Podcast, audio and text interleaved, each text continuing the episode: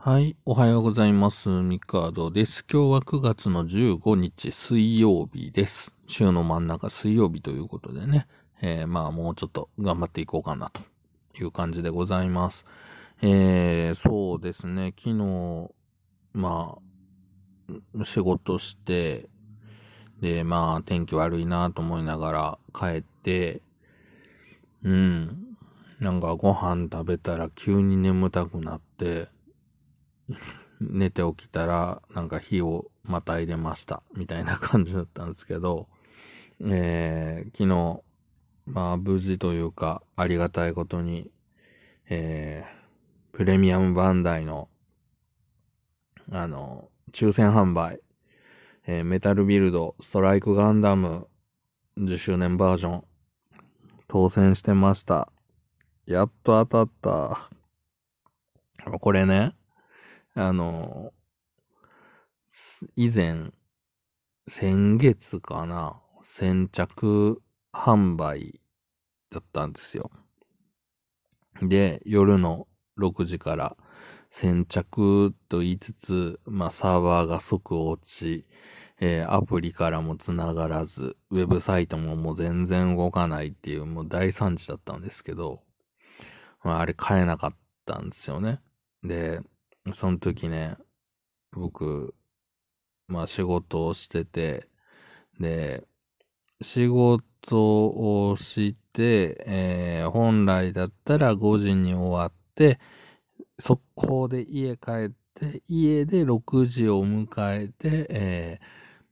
ー、なんだろう、携帯電話とかパソコンとかフルに使って、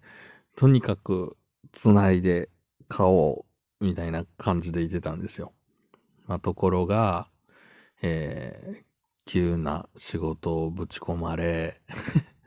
で、もう急いで帰りたいね、みたいな感じで仕事をとにかく片付け、で、えー、まあ、翌日に回せる仕事は翌日に回し、で、帰ろうと思ったタイミングでまた余計な仕事が湧いて出て、みたいなのが繰り返して、で、えもうダッシュで帰っても、えー、6時には間に合わないから、もう、これは外で歩きながら、あの、携帯一本で勝負するしかないと思ったんですけど、当然その、何、直前になって、アプリが全然動かない問題が、まあこれはサーバー側の問題だったんですけど、アプリ、全然ページ開かへんやん。これもしかしてサイト死んでる？とか思って、ブラウザで、あの、入り直したら、一応見、見えてたんですよ。でも、その何、ページの確認やら何やらをやっていく間に、携帯のバッテリーがなくなり、は6時になってしまうってなって、6時になった時に携帯の電源がプツッと落ちて、やべえってなって、そっからもう家まで走って帰って、で、携帯電話は即ね、電源さして、まあそれでもすぐつかないじゃないですか。で、別の携帯電話とか、ね、ブラウザー見れるもんを片っ端から開いてみたら、売り切れましたってなって、ものすごいショックだったんですけど、まあ、ストライクガンダムは無事に、あの、これね、ストライクガンダム本体さえなんとか手に入れば、あの、何やったっけ？あの、ね、えー、拡張のあの、何？エールストライカーとか、あの、ね、あの、バックパック類は、まあまあ、あの、普通に手に入るんですよ。そんな、あの、値段も、なんでしょう？そういうお店とか行ったら、まあ、あの、何？未開封品とかでも別にね、ほんと定価とか定価以下で手に入るので、今のところはね。まあ、とりあえず、あの、ストライクガンダムが手に入ってよかったな、と思いつつ、この、なんだろう、抽選応募履歴のページを見るたびに、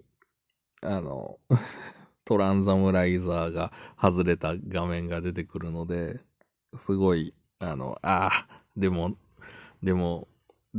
トランザムライザーは手に入らないんだっていうのをまざまざと見せつけられてショックを受けるっていうね。はい。いや、まあ嬉しいんですけど、うん。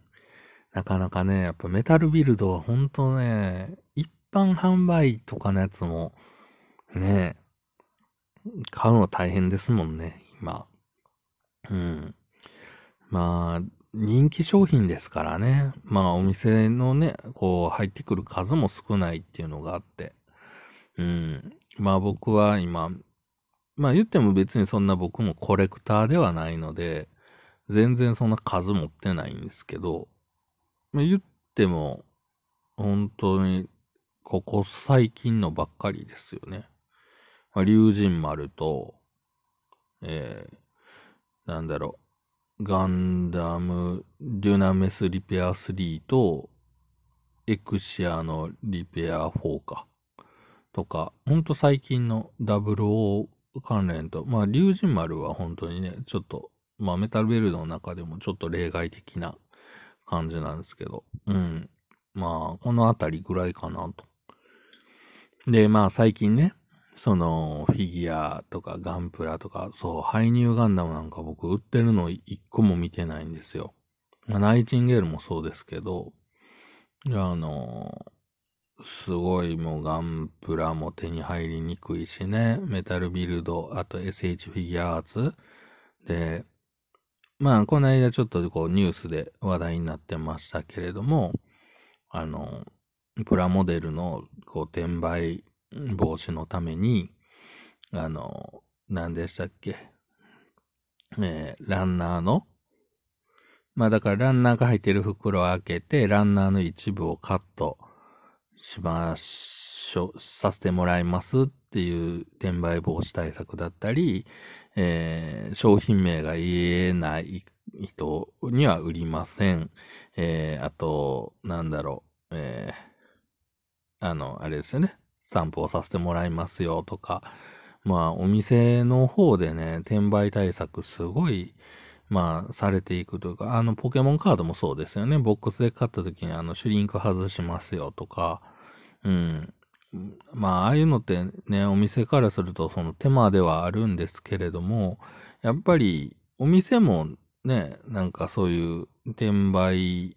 まあ、まあ欲しい人のところに渡らないってなってしまうと、お店に対してもこう、ね、お客さんからすると、なんかちゃんと売ってくれない店みたいになってしまいますから、うん。まあもちろんね、その仕入れた数売れたら十分利益が出るのでっていう話であれば、まあ誰が買ってもいいっていう考えのとこももちろんあるのかもしれないですけど、やっぱり転売屋の対策っていうのは、こうね、まあメーカーさんも含めて、